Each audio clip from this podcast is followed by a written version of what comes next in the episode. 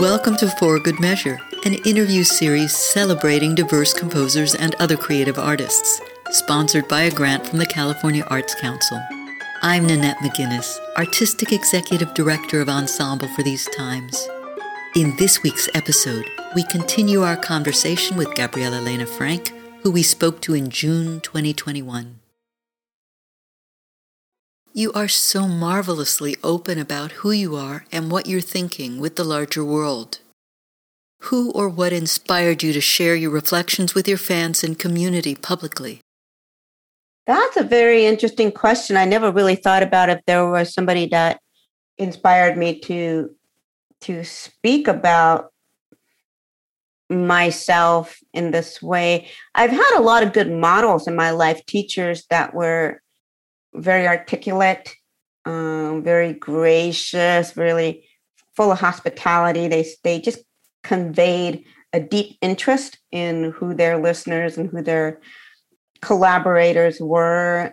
Um, I think some in public school, but starting with my music training, I think my primary piano teacher, Jeannie Fisher, was a really big influence in that way. She was just so warm and giving. Her husband, Norman, was really wonderful with audiences. Sam Jones, my first really significant composition teacher, was wonderful in terms of just oozing that kind of openness about who he was and the way he was able to talk about the things he loved and why he wanted to share this with people. And I've had primary teachers at my second alma mater at the University of Michigan, the first being Rice University, the second at University of Michigan, I remember one talk with my primary piano teacher, Logan Skelton, who turned me really turned me on to Bartok. He was a big Bartok pianist, and and one of his specialties was also Liszt. And he was going to a small conservative community of uh, older school teachers, piano piano teachers, that liked a lot of the old classics and really didn't like a lot of modern music. And he wanted to introduce them to Bartok. And I went with him and I watched what he did was it was really masterful. He started off with Bartok's Juvenilia, little pieces he wrote as a, as a little boy, and then brought Bartok through the ages. And by the time he got to playing the, the big solo piano sonata, that audience was eating out of his hand and he was super charming and they all felt like his mom and dad and you know, it was really really great. So i think that left a big impression on me about being open about your loves and how that has informed your choices as a music maker. You do it beautifully and it just makes a whole integrated career. I think it's partly just a generational thing that when I was growing up, we were supposed to be professional and not admit we had children and not admit there was anything going on or talk about what's important. And that's changed. And you do that so nicely. So thank you for being part of that. It's great. What is an important message you want to share with young and or aspiring composers? I would like to say to anyone who is aspiring to be a composer, whether you're, you're young or not, but maybe per, perhaps this message is for those that are younger, is that 2020 is what it looks like when the world is telling you it's, it's time to change. And this is your generational prerogative is to take things that you see from the past, really look at the past and take things that you see in absolute terms as valuable and carry those with you and then try to open the doors and get the skill sets to fashion this world in your vision. Fashion the 21st century world so that it's truly 21st century and not just a continuation of the 20th century which was in our field already out of date. And this beloved field of ours has long considered itself exempt from being with the times, and that's no longer tenable. So, even if you don't know what that looks like, what the 21st century looks like, there are things that you can do now, in which is to meet people, work with a lot of different people, trust your instincts if something just doesn't seem right, even after you've stuck with it for a while, it may not be for you. And trust that the music conservatory is about 10% of what you will need. And that can seem really daunting, but you may not need three degrees. You might be able to stop after undergraduate and try an intern or work.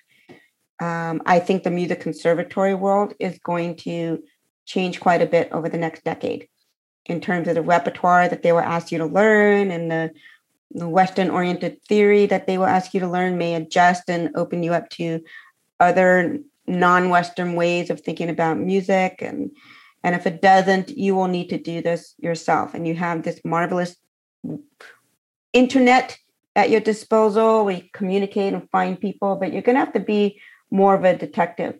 In some ways, I envy you because this was the kind of environment that I needed when I was coming of age in, in the 90s. And I managed to do things within the conservatory and I got a lot out of it. I really did.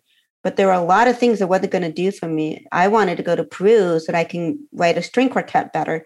Most people were going to Vienna and Paris and and and and Berlin for this kind of thing. And I wanted to do volunteer work, and that was not something that was was really supported. I had to do that on my own time, and I wanted to study Latin American music. There were never any courses that were offered, so I found support in the women's studies department and romance language department, and or I just made money on my own and funded my own trips.